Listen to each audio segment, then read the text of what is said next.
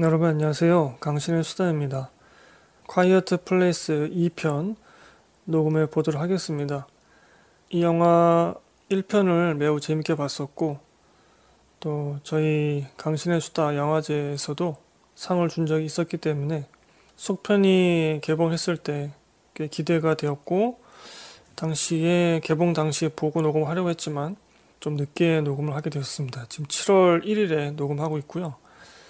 음, 아마 조금 있으면 VOD로 나올 것 같아요. 뭐 제가 오늘 좋은 평가를 안 할 것 같지만 관심 있으신 분들은 VOD 나오면 보시면 좋을 것 같습니다. 어, 콰이어트 플레이스 2편 같은 경우는 2021년 6월 16일에 벌써 보름 전이네요. 개봉했었고 15세 관람가 97분짜리입니다.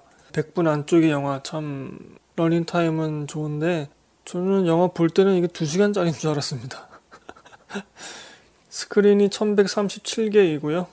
제가 녹음하는 기준으로는 67만을 기록하고 있습니다. 이 콰이어트 플레이스 1편 같은 경우도 뭐 헐리우드 기준으로는 저예산으로 찍었다고 알고 있습니다. 2편 같은 경우는 1편의 3.5배 약 6,100만 달러 정도를 예산으로 잡고 제작을 했다고 하고요. 음, 근데 그 오프닝 씬이 좀 인상적이거든요. 이 영화에. 오프닝 씬에서 거의 대부분을 소진했다고 합니다.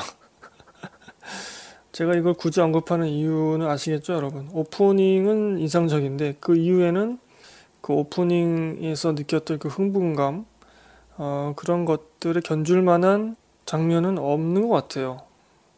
그 점 좀 아쉽고요. 여하튼 뭐 그럼에도 할리우드 기준으로는 그렇게 많은 예산이 아니기 때문에 괴수 영화인데 영화가 1편도 그랬고 이번 2편에서도 예산을 3.5배나 확보했지만은 그래도 약간 인디 영화 삘이 난다.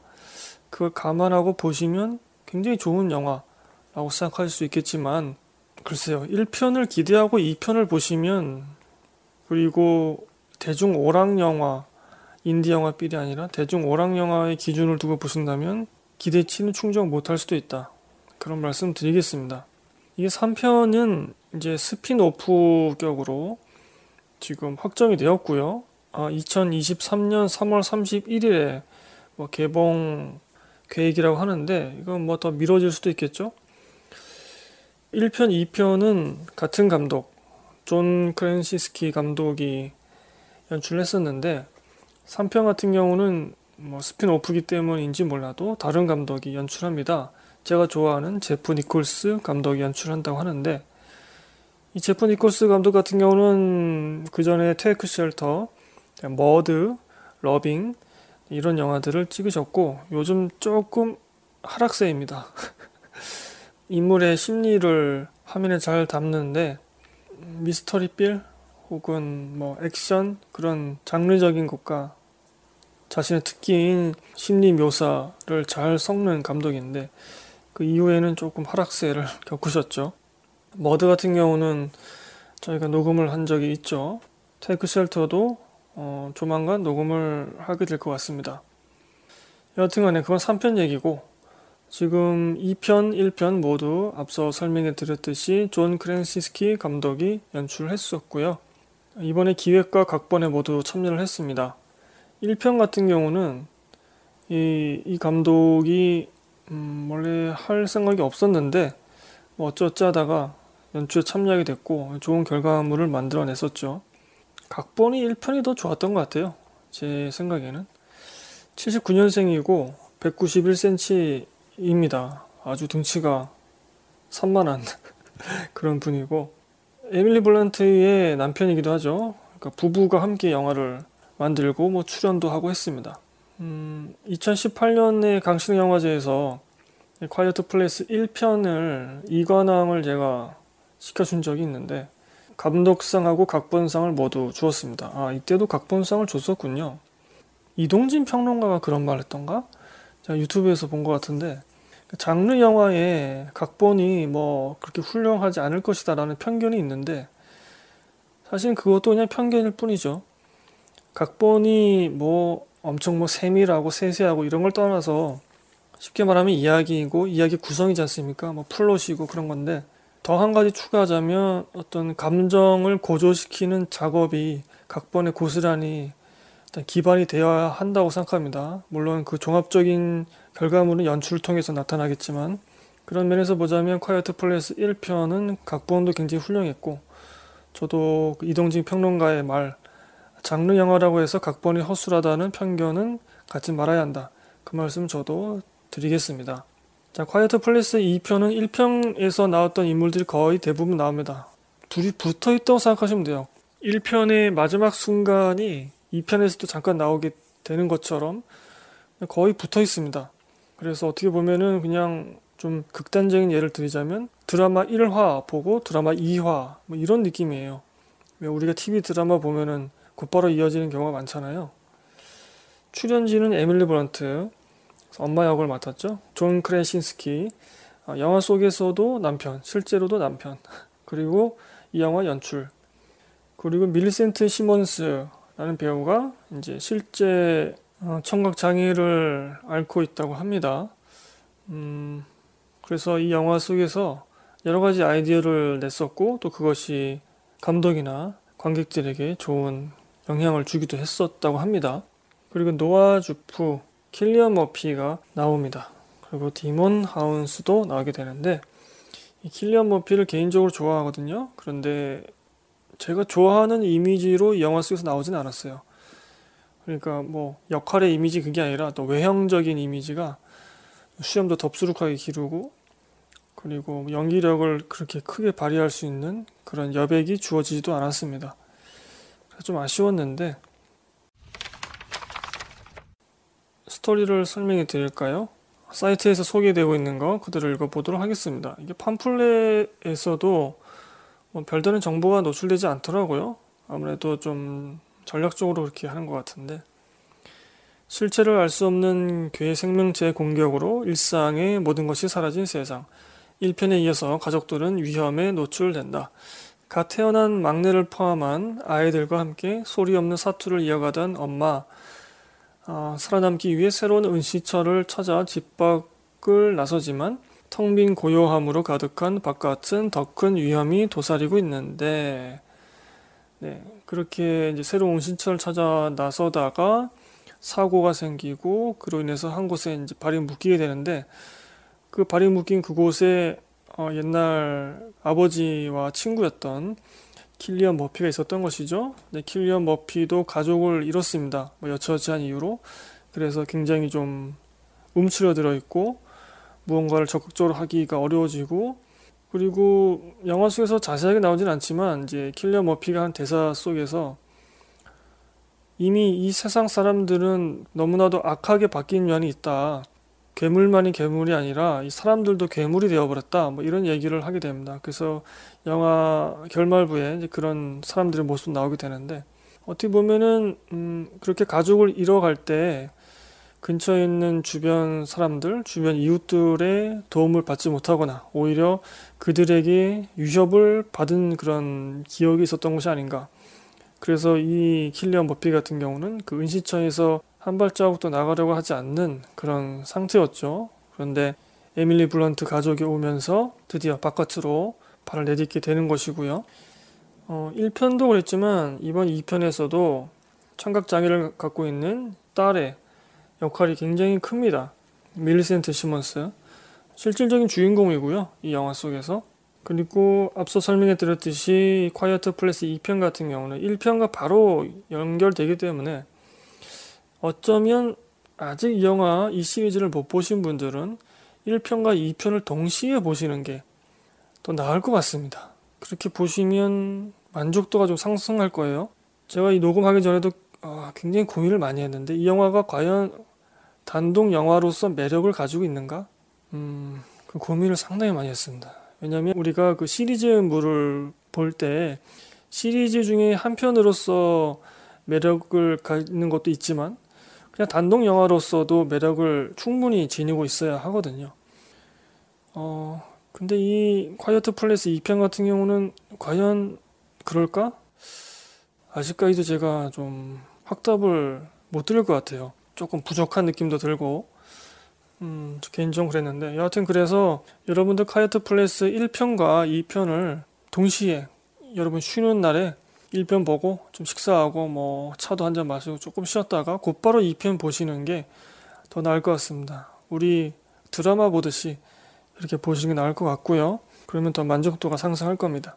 그리고 이 콰이어트 플레이스 2편에서는 괴물이 지구상에 처음에 등장했을 그 시점의 이야기가 나오거든요. 그것이 이제 영화 오프닝인데 상당히 좀 인상적이고 어, 쫀득쫀득합니다. 거기는 굳이 이렇게 음, 2편에서 1편 이전의 이야기를 할 필요가 있었을까? 그거는 어떤 의도가 있었죠. 여기서 킬리어 머피를 등장시키는 개연성을 확보하기 위해서는 그 1편 이전의 이야기, 즉 아버지하고 킬리어 머피하고 원래 아는 사이였다. 별다른 구체적인 얘기를 하지 않아도 말의 의미를 알아버리는 그 정도로 친분이 있는 사이다. 뭐 야구 얘기하고 막 그러거든요. 그래서 이 킬리어 머피의 어떤 행동 개연성을 등장 개연성을 아, 주기 위해서 또 회상신이 필요했던 것인 것 같습니다. 그런데 오프닝에서 너무 예산을 써버렸다. 그 점 좀 아쉽네요. 자, 이 영화 저는 아쉬웠습니다.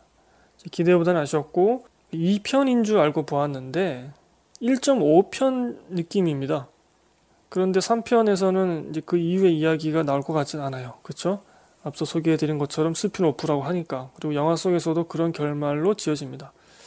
더 이상 뭐 이야기 건덕지가 나올 그게 없어요. 어, 1편 같은 경우는 이 가족의 집 위주로 사건이 발생합니다. 물론 그 집에서 좀 떨어진 곳에서도 뭐 사건이 발생하고 뭐 하긴 하지만 주요한 장소는 집이죠. 그래서 한정된 공간이고요. 사람들도 없기 때문에 가족만이 오롯이 그 개수와 맞서야 되는 것이죠. 공간이 한정되어 있다는 것은 더 이상 그 인물들이 그 공간 밖으로 도망갈 어떤 그런 통로가 없다는 겁니다. 그런 기회가 없다는 것이고 어떻게 해서든지 간에 이 안에서 뭔가를 해결 지어야 하는 것이죠. 이 편에서는 그렇지 않습니다. 앞서 설명해 드렸듯이 그 집을 떠나게 되고 또 영화 속에서 아까 말씀드렸던 그 청각장애를 가진 영화 속에서도 청각장애, 실제 배우도 청각장애 그 인물이 타인을 돕기 위해서 어떤 곳을 떠나게 되는데 그러면서 벌어지는 일들 그리고 또 이 엄마가 그 막내를 위해서 산소통을 구하려고 하는 또 그런 여정 짧게 나오는데 이렇게 각자가 흩어지게 됩니다. 집이 깨지니까 가족들도 일시적으로나마 흩어지게 되는 거죠. 그렇게 2편에서는 1편에 비하면 배경적인 공간이 좀 커집니다. 인물들이 활동하는 공간이. 그런데 그렇게 커진 공간에 새로운 설정들을 좀 많이 채워 넣어야 되는데 그것이 거의 없습니다. 앞서 말씀드렸다시피 그 집이라는 한정된 공간을 떠났기 때문에 다른 사람들이 등장하긴 합니다. 그래서 아까 킬리어 머피가 말했던 것처럼 악한 사람도 나오지만 착한 사람도 나오거든요. 그런 사람들을 만나는 설정 뭐 그 정도? 네. 그것도 좀 약해요. 그런 사람들이 진짜 뭐 인간 말종이 나와야 되는데 매드맥스처럼 그런 정도가 아니에요. 공간이 커진 만큼 새로운 설정들이 막 나와야 되고 그리고 우리가 이제 2편이라고 그러면 뭔가 기대하는 거 있잖아요. 아, 1편과는 뭔가 다른 1편을 계승하면서도 뭔가 새로운 것들이 첨가되겠지 이런 기대를 갖게 되죠. 그래서 어떤 다른 갈등 혹은 다른 사건, 다른 해결책 이런 것들이 나와야 되는데 그렇지가 않습니다. 그냥 똑같이 1편에서 나왔던 그 사건과 해결책들을 복사해 버립니다. 자기 표절을 해 버려요. 어, 그게 좀 아쉬웠고요. 그러니까 1편을 본 사람들 입장에서는 아, 이게 좀 충족이 안 되는 거죠. 그래서 제가 앞서 말씀드린 것처럼 이거 2편이 아니라 그냥 1.5편 그런 느낌이고 차라리 그냥 1편과 2편을 같이 묶어서 보면 더 재미나겠다. 왜냐면 1편에서 나왔던 그러한 뭐 사건이나 해결책들이 똑같이 이번 콰이어트 플레이스 2편에서 나오기 때문에 굳이 이걸 2편으로 할 수 있겠나? 그런 생각이 드는 거죠. 같은 괴물에 같은 무기가 나오게 되는 겁니다. 따라서 어떻게 보면은 좀 익숙한 공포가 나오게 됩니다. 음, 오프닝 씬이 굉장히 인상적이라고 말씀드렸는데 왜냐면 그것은 콰이어트 플레이스 1편에서 거의 나오지 않았던 화면이거든요. 물론 그 가족들이 서로를 위하면서 도망치는 뭐 것이라든가 이 사건을 해결하려고 하는 그런 모습들 같은 경우는 1편에서 나왔지만 하지만 그 괴물이 처음 왔을 때 수많은 군중들이 어, 표출하는 그 공포라든가 그 혼란 아, 그런 것들은 콰이어트 플레이스 1편에서 없었던 것이거든요. 근데 2편의 대부분은 그냥 1편에서 나왔던 것을 복사했기 때문에 익숙한 공포입니다. 우리가 공포가 익숙하면은 그 공포로 인한 충격, 쾌감 이런 것들도 좀 반감되게 되죠. 자잘한 아이디어들 그런 것들이 좀 새롭게 추가되지 못하고 좀 실종된 것 같은 착각이 든다. 영화 속에서도 인물들이 여러 가지 해결책을 강구하지만 그런 것들이 아예 없는 것 같은 착각이 드는 겁니다. 1편을 본 사람으로서. 그것이 좀 아쉬웠어요. 평론가들이 이 영화에 대해서 뭐 준수한 그런 평점을 줬는데 대부분의 이야기는 그거예요. 아이들의 성장기를 잘 그려냈다. 뭐 그런 얘기입니다. 근데 장르 영화에서 뭐 누군가 성장하고 이거는 부수적인 것이어야 한다고 생각합니다. 장르 영화는 장르적인 재미가 1차적인 목표가 되어야 하겠죠. 근데 이 영화는 그게 좀 뒤바뀐 느낌이에요. 아역들의 성장을 위해서 장르적인 재미가 소모되는 느낌. 그래서 따라서 그 어른 역할들이 좀 제한적이게 되고 또 소모가 됩니다. 왜냐하면 어른들이 정말 이 사건들을 막 해결하고 그렇게 되면은 아역들이 성장할 수 있는 그런 틈새가 없어지게 되잖아요. 제한되고 오히려. 그래서 영화 속에서 어른들이 멍청이로 나오진 않지만 상황을 훌륭하게 통제한다거나 그런 느낌이 없습니다. 1편 같은 경우는 그렇지 않았거든요. 정말 힘들고 목숨이 왔다 갔다 하는 그 상황 속에서도 어른들이 자신들이 할 수 있는 바를 정말 120%를 보여주거든요. 그런 와중에 이제 아역들, 특히 이 청각장애를 갖고 있는 딸이 성장하게 되고 부녀 사이의 정을 다시 회복하게 되고 어, 내가 갖고 있는 이 장애가 나의 인생을 억누르는 것이 아니라 어쩌면 이 세상을 구원할 수도 있구나 이런 아주 훌륭한 메시지를 부차적으로 줄 수 있단 말이죠 결과론적으로 근데 이 영화는 아예 메시지를 딱 정해놓고 그것에 맞추려고 여러 가지 장치들을 해놓은 것 같은 그런 느낌이에요. 좀 아쉬웠고요. 원래 그리고 에밀리 블런트 같은 경우는 1편에서 굉장한 연기력을 보여주거든요. 제가 아마 2018년 강신의 영화제에서도 언급했을 겁니다. 공포에 질린 표정. 정말 쉬운 게 아닙니다, 여러분. 가짜 공포잖아요, 배우 입장에서는. 진짜 괴물을 앞에 두고 있는 우리 관객과 달리 배우는 앞에 아무것도 없이 놀란 표정을 공포에 질린 표정을 지어야 돼요. 이게 얼마나 어렵습니까? 그 정도로 에밀리 블런트의 장르 소화력이라고 할까요? 그리고 감정을 표출하는 그 연기력이 대단했는데 또 다른 훌륭한 배우 킬리안 머피까지 등장시켰으면서도 이 배우들을 이 역할을 음, 한정 지어버리고 좀 소모해버립니다. 1편에서는 에밀리 블런트가 이제 임신한 상태에서 이제 곧 아기가 나올 것 같은 그런 정말 위급한 상황 속에서도 다른 아이들을 지켜야 되고 또 그 괴물한테서 피해야 하고 그런 연기들을 훌륭히 잘 소화했는데 이 영화 속에서는 그냥 막내를 지키는 그 역할에 충실하기만 하는 엄마로서의 역할만 모습만 보이게 되는 것 같아서 음, 좀 아쉬웠습니다. 달리 말하자면 영화 속 세계관 인물들이 이 영화의 의도에 따라서 좀 대상화되는 그런 느낌, 살아 움직이는 느낌이 없다. 물건화되고 소모되는 그런 느낌이었습니다. 어떻게 보면 킬리안 머피 같은 경우는 상당히 좀 입체적으로 그릴 수 있는 여지가 있었거든요. 그런데 좀 단선적으로 그려지고 영화 결말 후반부에 가면은 아, 킬리안 머피가 제정신이 아닌 게 아닐까? 본인이 말했던 그 정신 나간 사람 중에 킬리언 머피도 포함되는 거 아닐까? 약간 좀 그런 분위기를 풍기긴 해요. 그리고 이제 영화 후반에 가면은 이제 새 공간, 공간 세 군데를 교체 편집하면서 분위기를 고조시키거든요. 감정을 고조시키는데, 어, 근데 그 리듬감이 좀 이상하더라고요. 이건 애초에 좀 각본이 잘못된 것 같은 느낌도 들긴 했는데, 다른 두 군데의 갈등이나 감정이 아직 절정을 치지 못했고 해결을 받을 만한 그 타이밍이 아닌데 나머지 한 군데에서 이미 감정이 해소되거나 진정되어 버리는 바람에 다른 두 군데까지도 맥이 풀려 버립니다. 다른 두 공간의 그런 감정 혹은 분위기까지도 그리고 굳이 그렇게까지 공간을 나눠서 할 필요가 있었을까? 그런 생각이 들고요. 음, 좀 아쉬웠습니다. 리듬감도 그 부분에 있어서는 좀 어긋나는 것 같아요. 구체적인 장면은 평화로운 섬이 나오는 장면입니다. 킬리안 머피의 그 연기는 좋았네요.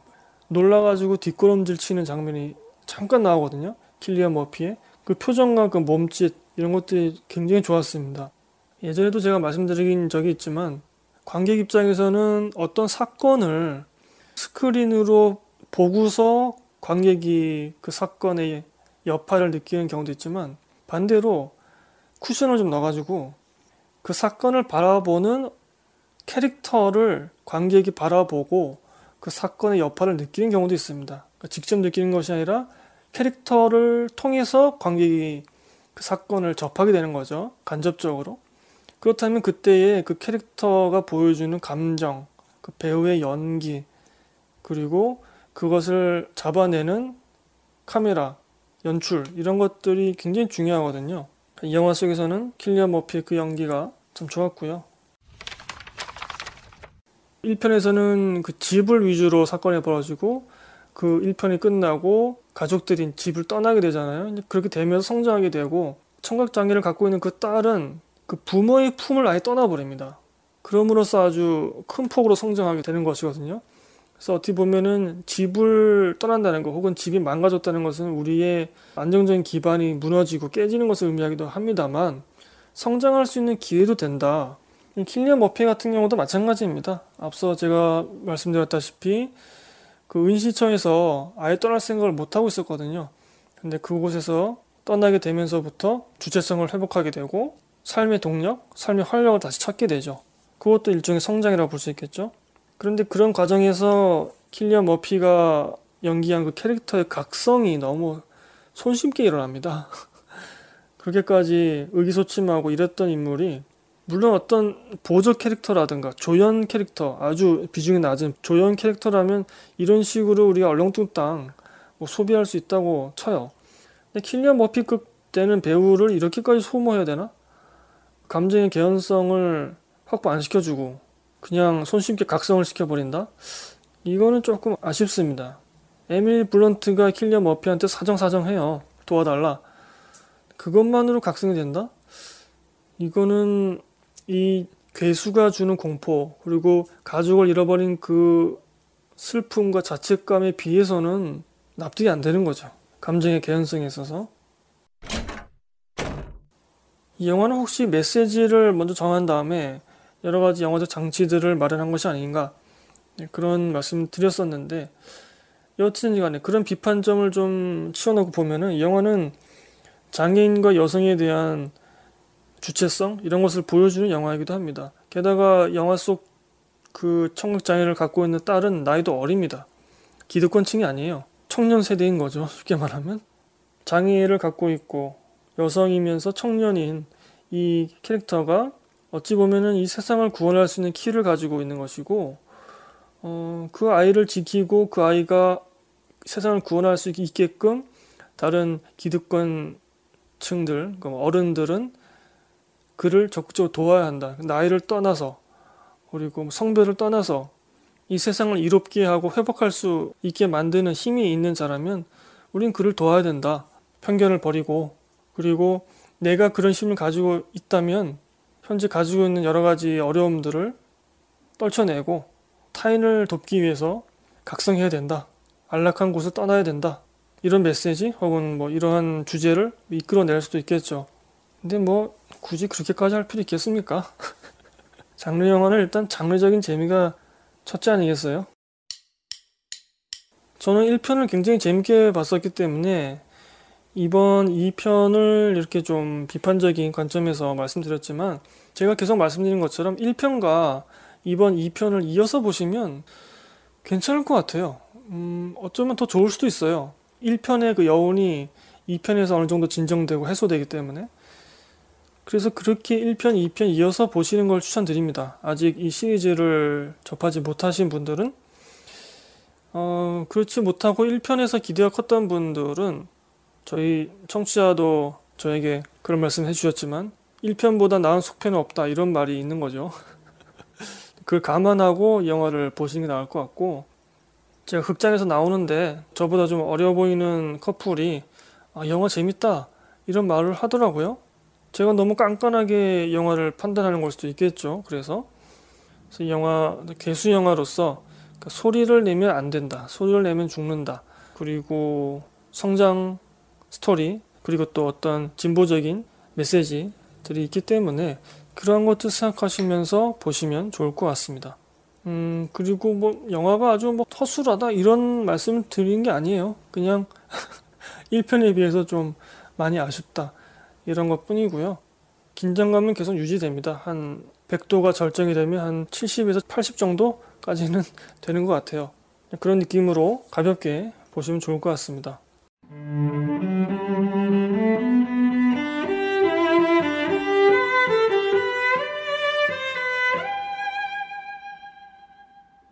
총평하면서 마무리하겠습니다. 콰이어트 플레이스 2편, 1편의 그 신박한 아이디어를 그대로 계승했고 어쩌면 복사까지 한 그런 느낌의 영화이고요. 2편이라기보다는 저 개인적인 느낌으로는 1.5편인 느낌이기 때문에 1편과 2편을 이어서 보시는 게 좋을 것 같다. 하지만 영화가 아주 뭐 엉망이란 말씀은 아니고요. 특히 오프닝 씬 같은 경우는 굉장히 인상적이었고 어, 집중을 안 할 수가 없는 정말 괴수 영화 혹은 재난 영화의 정수를 보여주는 그런 오프닝이었습니다. 배우들을 특히 연기 잘하는 어른 배우들을 좀 지나치게 제한시켜버리고 소모시킨 것이 아닌가 그런 비판을 했었고 반면에 기득권층에 있지 않는 장애인 그리고 여성 그리고 청년 영화 속 캐릭터가 결국 세상을 구원하기 위해서 타인을 돕기 위해서 왜냐하면 내가 어, 타인을 도우려고 하는 그 아버지의 모습을 보고 자랐기 때문에 그리고 아버지도 그러한 삶을 사셨고 그래서 이 캐릭터도 타인을 돕기 위해서 정말 목숨을 건 그런 여정을 떠나거든요. 기득권층 같은 경우는 내가 이 세상의 주인공이 되지 못할지라도 평범한 일상, 평범한 자리에서 이타적인 모습, 도덕적이고 윤리적인 모습을 보였을 때 그것을 보고 자란 젊은 세대가 결국은 이 세상을 구할 수 있는 것이 아닌가 또 그러한 말씀도 한번 드려보겠습니다. 네, 너무 진부한 얘기네요. 하다 보니까. 어, 사실 이 영화를 녹음하기 전에 다른 영화를 녹음할까 생각도 했었어요. 안젤리나 졸리가 주연을 맡았던 내가 죽기를 바라는 자들이란 영화가 올해 5월 5일에 개봉했었거든요. VOD가 나와서 봤었습니다. 테일러 셰리던 감독이 연출했는데 각본으로 유명한 원래 분이죠. 시카리오라든가 로스트 인 더스트의 각본을 맡기도 했었고 저희가 녹음한 적도 있는 윈드리버의 연출을 한 적도 있습니다. 음, 윈드리버 같은 경우도 총격신이 짧게 나오는데 단단한 느낌으로 나오거든요. 내가 죽기를 바라는 자들 이 영화 속에서도 총격신이 한 몇 군데 나오는데 굉장히 단단한 느낌입니다. 이 영화 같은 경우는 이제 여러 가지 재미 요소가 있습니다. 일단 주인공이 어, 소방관 출신이고 또 영화 속에서 어떤 화재, 산불 이런 것이 나오게 됩니다. 그리고 킬러가 등장합니다. 그리고 여자 주인공이 트라우마를 딛고 성장하는 이러한 재미 요소들이 아, 있는 영화인데 아, 뭔가 좀 밋밋한 감이 있고 안젤리나 졸리가 이렇게 연기를 못하는지 제가 새삼 깨달았네요. 어, 너무 음, 밋밋하게 연기를 해요. 그래서 이 영화의 밋밋함에 한몫하는 연기를 보여줘서 러닝타임은 99분이라서요 여러분. 짧게 보실 분들은 좋을 것 같고 이 영화에도 그 아역이 나옵니다. 그 아역이 연기가 상당히 좋아요. 안젤리나 졸리보단 3배는 더 연기가 좋습니다. 그리고 니콜라스 홀트도 나오고 에이단 길렌 존 번달 이런 분들이 나오게 됩니다. 음. 다 연기 좋으신 분들이죠? 주인공만 빼고. 네 여기서 방송 마치겠습니다. 콰이어트 플레이스 2 저 개인적으로는 좀 아쉬운 느낌이 있었지만 다른 분들은 충분히 또 재밌게 보실 수 있을 것 같고요. 평론가들도 좋은 말을 많이 해줬어요. 뭐 정시우 평론가 같은 경우는 소리 내면 죽는다라는 기발한 아이디어로 주목받았던 1편은 이를 공간 확장, 캐릭터 성장, 메시지 전환 등의 세계관 확장으로 영리하게 돌파한다. 참신함은 덜하지만 밀도감 있는 연출과 낭비 없는 이야기 구성은 이번에도 훌륭하다. 세계의 공간으로 분리된 플롯을 쫄깃하게 편집한다. 인상적이다. 뭐 이런 식으로 저와는 좀 다르게 평가를 했습니다만 하여튼 뭐 좋은 평가 10점 만점에 7점을 주기도 했습니다. 기회가 되신다면 1편과 2편 이어서 보시길 바라고요. 이제 7월달, 8월달에 어, 기대작들이 많이 개봉을 하죠. 나홍진 감독이 제작을 맡았던 태국 영화 랑종인가요? 그것도 곧 나오는 걸로 알고 있고 넷플릭스 쪽으로 이성민 씨가 주연을 맡았던 제8일의 밤 공개가 되고 그다음 킹덤 시리즈의 외전도 넷플릭스에서 공개가 되죠. 블랙 위도우가 이제 곧 개봉을 앞두고 있고요. 상당히 평가가 좋더라고요. 블랙 위도우가 델타 변이 때문에 코로나가 다시 퍼지고 있지만 어, 사람 없는 시간대를 잘 이용해서 여러분 이런 영화들 또 TV 쪽에서 넷플릭스라든가 이런 것을 통해서 이번 여름 무더위를 잘 피해서 보내시길 바라겠습니다. 저도 좋은 영화, 좋은 작품 있으면 또 녹음해서 여러분 찾아뵙도록 하겠습니다. 여러분 건강 잘 챙기시고요. 감사합니다, 여러분. 안녕히 계세요.